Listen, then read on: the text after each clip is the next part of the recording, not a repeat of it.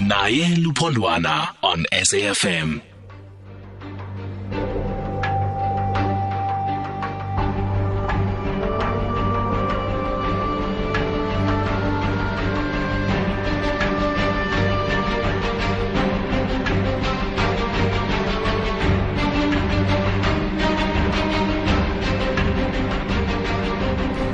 All right, just as we all know, just as we have been listening to SAFM and other SABC platforms, we are waiting to have a conversation. No, not a conversation, to have an address, I do beg your pardon, from the President, His Excellency, the President of the Republic of South Africa, President Cyril Ramaphosa, who will be addressing the Republic in no time. Any time. We were scheduled to hear from him from 5 and that was postponed to 6 and it is still being postponed as you heard from the bulletin that it is going to happen while the president is still consulting. We will continue with our normal programming but we will interrupt normal programming for the president to address the nation. So please be aware that this is a program that might and will be interrupted should the president come on SABC does have its cameras already at the union buildings, as you may have seen from our television programs, television platforms, and as soon as the president steps up to the podium, we will cut straight to, we will interrupt, most probably, abruptly, to the president and his address. That said, let's get down to the subject of today and let me introduce you to our guests who will be helping us understand some of the perspectives that we need to look at when answering the question, why pray if all that happens is God's will? We do have Rick Raubenheimer. He's the president of the South African Secular Society, SAS. Rick, good evening to you and thank you very much for agreeing to talk to us. Good evening, Nye. Thank you for having me on. Thank you very much for agreeing to talk to us. We do also have Ras Thau Haramanuba. He's the president of the Rastafari United Front. Ras Thau, good evening to you, and thank you very much for agreeing to talk to us.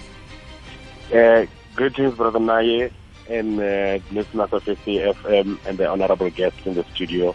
Thanks for having us again. Also, we do have Prophet Laki.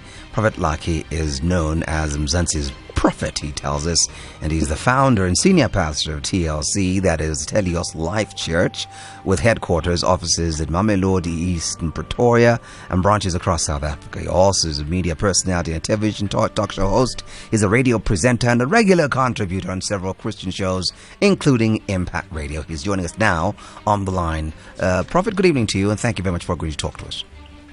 Good evening to you, Nai, and thanks for the opportunity, and good evening to our listeners.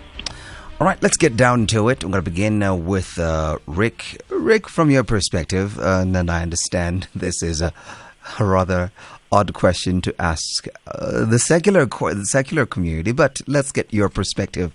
Why pray if all that happens is God's will? Yes, as you say, Nai, as secularists, we don't believe in any gods. And we find it strange that people would pray to them. And typically, different people will be praying to different gods for the outcome that favors them. We could uh, take a football match as an example, yeah. where the supporters of the one will be praying to their gods, whoever they may be, for their team to win, and the supporters of the other team will be praying to their gods for their team to win. And obviously, not, not both are going to win. And as you say in the question, if it's God's will, and underlying that, of course, is the assumption that if gods exist at all, then why bother praying? So we feel that prayer is, prayer is futile, and certainly the scientific evidence indicates that that's the case. The, there was an extensive study called the STEP study, the study on the therapeutic uh, implications of intercessory prayer. People were prayed for having had heart surgery and then monitored. Some people were not prayed for. Some people were told that they were being prayed for, and some people were not told that they were being prayed for. And the results statistically showed that there was no difference between the groups being prayed for and not being prayed for, except for one thing. The group that was told that they were being prayed for generally fared worse. And the people involved in the study uh, surmised that this might be a form of performance anxiety because they would then have felt, gee whiz, if I'm so bad that people have to pray for me, then this must be really bad. okay. But um, this this was sponsored incidentally by the Templeton Foundation, an organization that awards a prize bigger than the Nobel Prize to any scientist who is willing to say something favorable about religion. Okay. All right. And following that, they haven't sponsored anything more in along those lines. I hear you. I hear you. All right. All right. Thank you very much, Rick. Appreciate that perspective. Let's bring in Rastau Tau, um, Haramanuba. Uh, from your perspective, um, what what would be your best answer to the question, why pray if all that happens is God's will? Uh, give thanks, Brother Naye and the listeners. Uh, let me just greet in the name of Rastafari.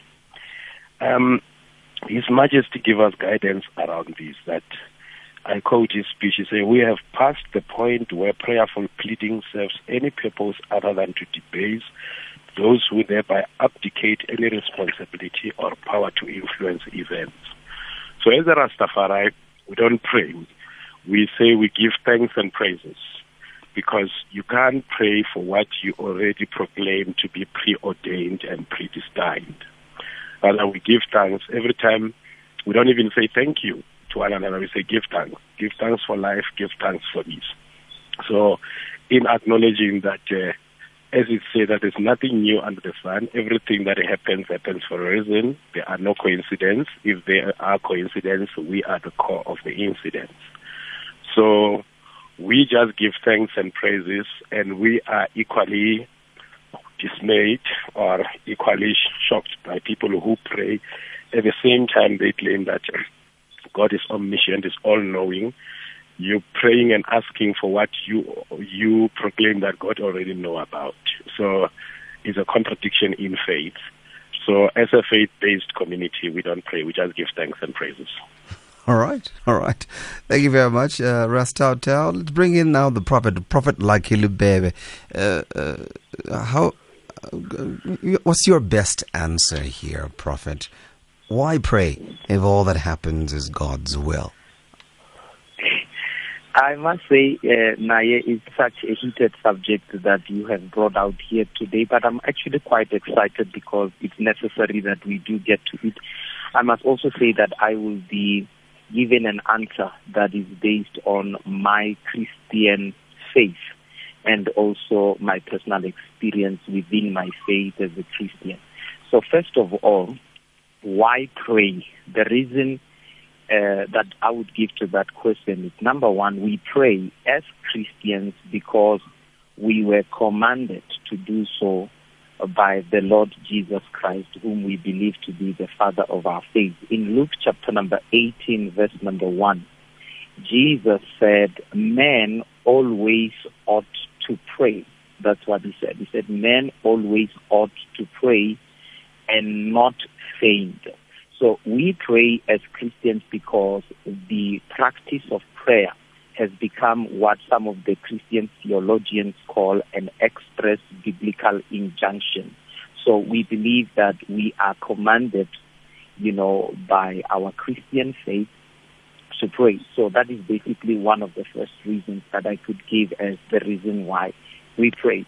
So um, the other question, of course, the other side of your question says, if we at all believe that God is the one that has, in a way, predestined the things, but decide what the outcome of things would be, why bother at all to pray? I would answer that quickly in two ways. Number one is if we don't pray, let's say we accept a situation where we were not supposed to pray because of that assumption that there is a predestined order from God that men cannot interfere with. Once we believe that it opens us up to a lot of things that are already happening. Number one, it can open us up to a decimal estimation of prayer where we, we begin to underrate and undervalue the importance and the significance of prayer. In certain sects of our faith, we have seen that it has opened up people to uh, believe in universalism or universal reconciliation, where, for example, certain people believe that even when it comes to eternal salvation, not everyone will be born again. There's a certain few number of people that have been chosen by God or predestined by that order of God to be saved. And then in certain sects, again, it has opened up people to issues of selective redemption, where they believe that um, in fact, um, not everybody will be saved or all are saved in universal terms. So those kind of belief systems actually erupt from what I think is an extreme belief in predestination. So as the show goes on, I will then come to the second point of why exactly should we pray, and I will also bring out you know certain scriptural reference to, to, to show us why it is actually important except of course the fact that I have already said that we are commanded as Christians to always pray and not faint. All right, we're going to take a break and come back. When we come back, we're going to chew on some of the things that came out of your responses because this is a very unpleasant conversation to have with a country that is so so religious, and yet we don't and have not tackled these things. And we do have, well, the secular community, we do have the rest of Rastafari community, and the Christian community. All these communities represented tonight. This does not exclude any other faith community. If you are and you would love to represent your faith, from wherever you are, please call in 0891 104 207. 0891 104 207. If you'd like to send a text, or rather, you could do that 40938 40938.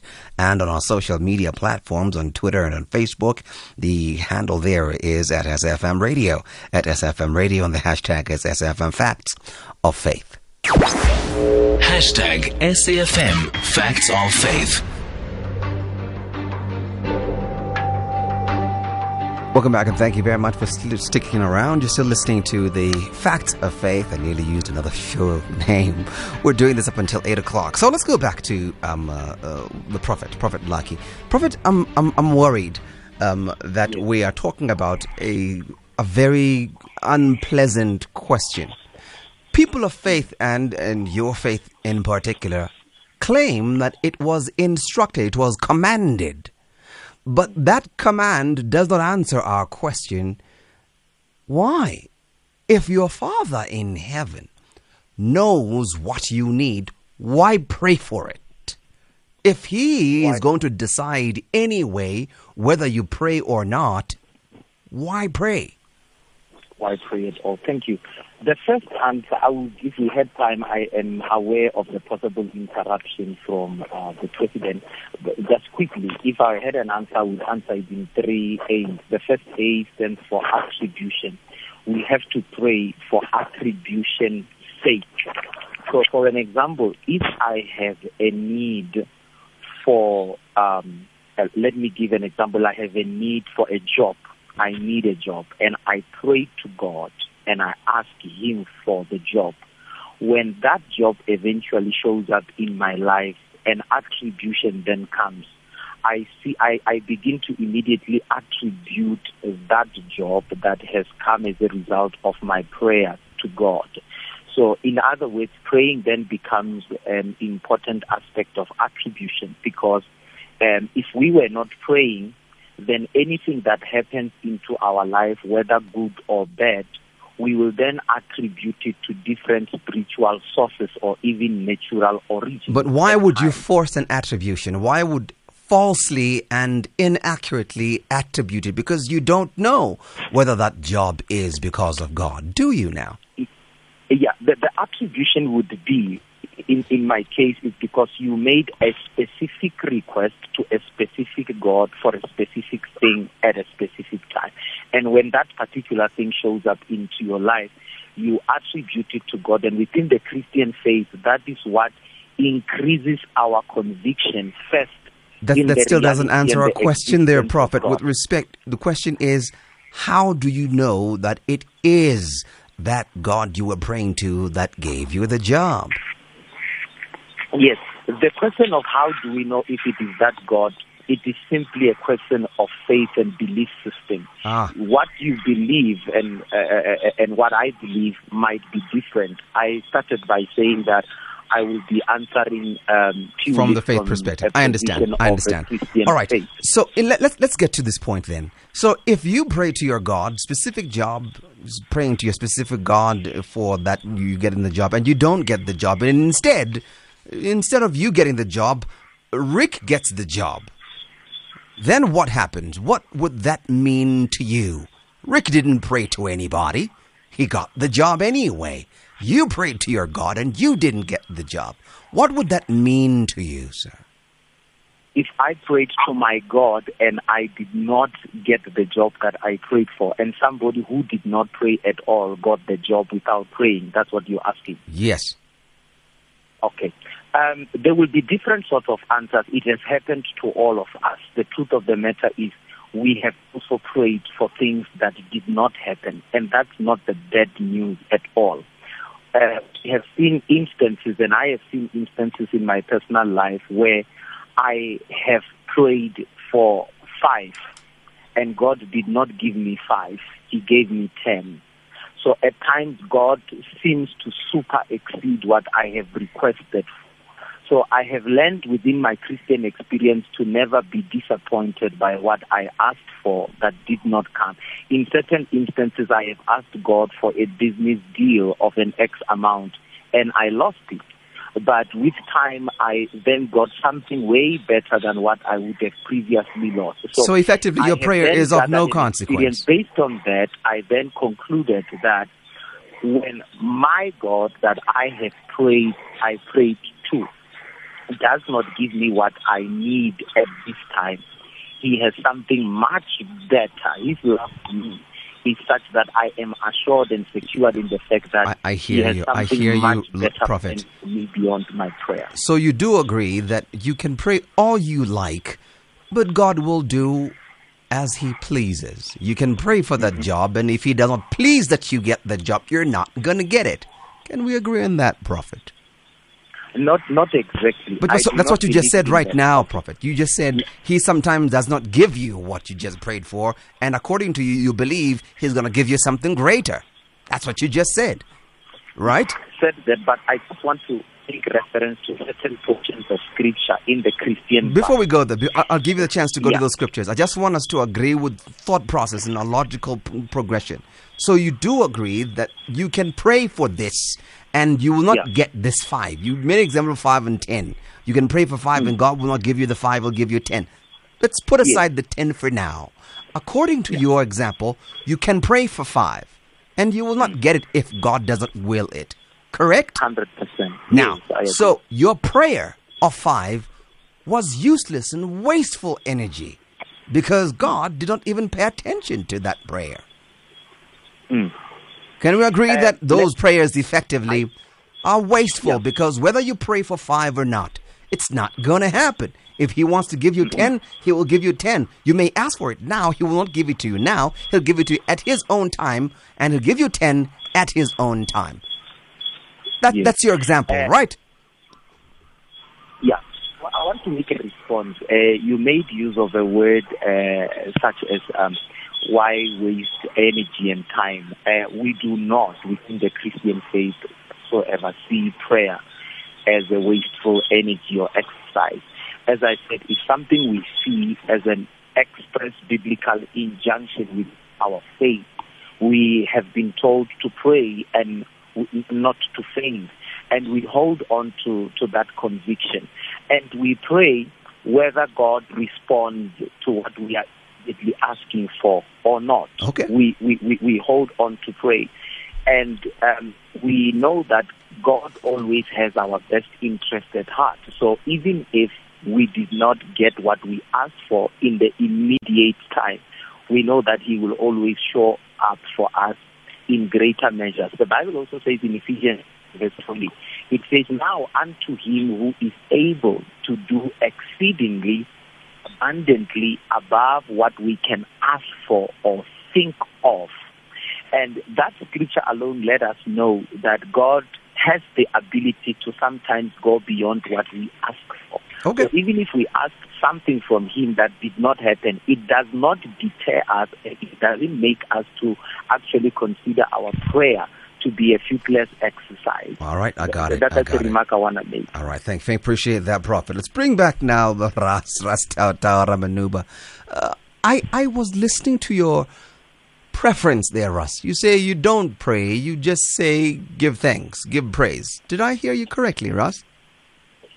Yes, brother. Now you heard me. You heard me correctly. All right. So when you're don't saying you don't pray, you just give thanks. Give thanks for life. Yeah. Why why would you give thanks to something you don't know whether it is actually coming from this God? Or do you know? Is there a way that the community, the Rastafari community knows that this is something that is correctly attributed to God that you're giving thanks to? Well, mm, what we try to do is to give God His space to become God, not to attempt uh, to anticipate God, preempt God, or even make assumptions. So basically, we're saying everything good that is happening for us is coming from the Most High. So we have to give thanks and praises for How, it. how do you know that, Ras? Well, uh, because we are of the view that uh, life comes from the Almighty, uh, greatness and goodness come from the Almighty. Of course, I do not know for a scientifically fact like that I can give you an evidence that I cannot make that claim. Yeah. Hence, for us, we say Rastafari is a journey in wisdom. We are constantly in this journey to learn the depth and the depth and the heights of the wisdom of God. Okay. So it's a, it's a divine mystery that we have just surrendered our ignorance to it for enlightenment. So I can't tell you for, for a fact Okay. that this is coming from God. That is why I, for one, I don't even subscribe to the ideas of a creator. I always said His Majesty Haile Selassie is a God to me, but not necessarily the creator of the heavens and the earth. But but but you just said right now. You me- said all life comes from this God. What, are you contradicting yourself now, right? You just said right now, all life No. comes from Him. No, I'm not contradicting myself. All life comes from God, but then God is a mystery to me that I cannot tell you the mechanism of it. That is why I'm a person of faith. So I have a faith in something greater than myself. And in this case, is personified in the person of Rastafari. how do you say you don't believe in a Creator and then in the same breath say we believe all faith, all, all life comes from Him? Because if you look at all books, there are two theories that explain existence according to Western thought. It is creationism and evolution, which I don't subscribe to either because Rastafari is a knowledge system, so we don't believe, we just know. And we know what we know and what we don't know, we don't know. But the fact that we don't know something does not make us lesser of human beings or even to hold on to something. So I cannot say His Majesty, uh, who was born in 1892 or incarnated in 1892, is the creator of the heavens and the earth for a fact because I'm not going to be able to give you that evidence. I have to be an eyewitness to that particular process. Then how do you attribute any praise to this that you don't believe in? Again, it sounds like, with all respect, Ras Thau Thau, it sounds like a contradiction in faith, as you just said also. Faith is the most contradictory thing, Brother Naye, because right now uh, we hold on to things that uh, we are still yet to find out. People are looking forward to Zion, to heaven, to paradise, which they still yet to experience. Nobody has gone there and come back and tell what it is. So there is an element of holding on into something because of you have a faith in it. So yes, it will appear contradictory. But again, like I said, we ex- we leave God a space to be a mystery that He is, to be the unknown and the unknowable that it is. Because in truth and righteousness, I cannot, as a, a, a limited being, comprehend the unlimited being Okay. or the unlimited force. So. right. Yes, that is the contradictions that comes with my faith, and the same I think it goes with every faith. okay, indeed, a divine mystery. Nice phrase there. All right, Rick, you're listening to your contemporaries in the panel. It seems as though there is this divine mystery. How are you so resolute that there is no such thing? Quite frankly, you're suggesting science has supported that view, and yet science has supported research questions and inquiries, but not the actual existence of this mystic, mythical, divine being. So, uh, how do you respond to these, your contemporaries in the panel? Well, as scientists, we recognize that we don't know everything, and in that way, we're a lot more modest than the religious people who claim to have the ultimate answers. However, we recognize that science, repeatable experiment, peer verification, these are the best tools for finding out the nature of reality. And if science were to prove the existence of a God, then that would become part of reality. Now, religion has quite a head start on science, something like 10,000 years, and no religion has so far succeeded in proving the existence of their God.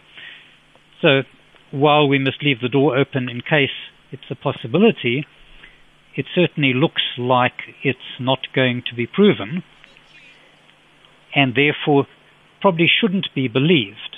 Why shouldn't it be believed?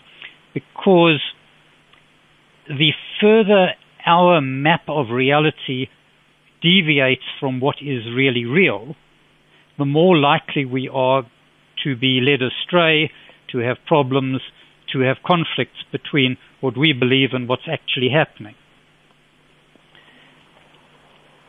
For example, there are a multitude of churches. Why is that? Well, because each one believes what they believe, they rely on faith, and they don't rely on evidence. So the likelihood that any particular church is going to be correct is how many churches are there? Maybe 50,000. So one in 50,000, that's not a very good likelihood of being right. But but hold hold on, Rick. Again, that thesis is in by itself false because as far as science is concerned, there are so many research papers that claim to be evidence based uh, that have come up with different and contradictory results. Surely you do appreciate the irony there that a scientist who has seen so many research papers would ever claim to have a measure of accuracy. Um, now, uh, one of the rules here, I believe, is that uh, when we make a claim that uses scripture, we quote the scripture. So let's turn that on its head. And if you have scientific papers that are contradictory, perhaps you'd like to quote them and we can deal with. All right, um, Rick, please forgive me. We have to cut straight to the president. The president has arrived. It is now time for us to bow out as far as Facts of Faith is concerned and hand over to the news team. Have a wonderful evening and Godspeed.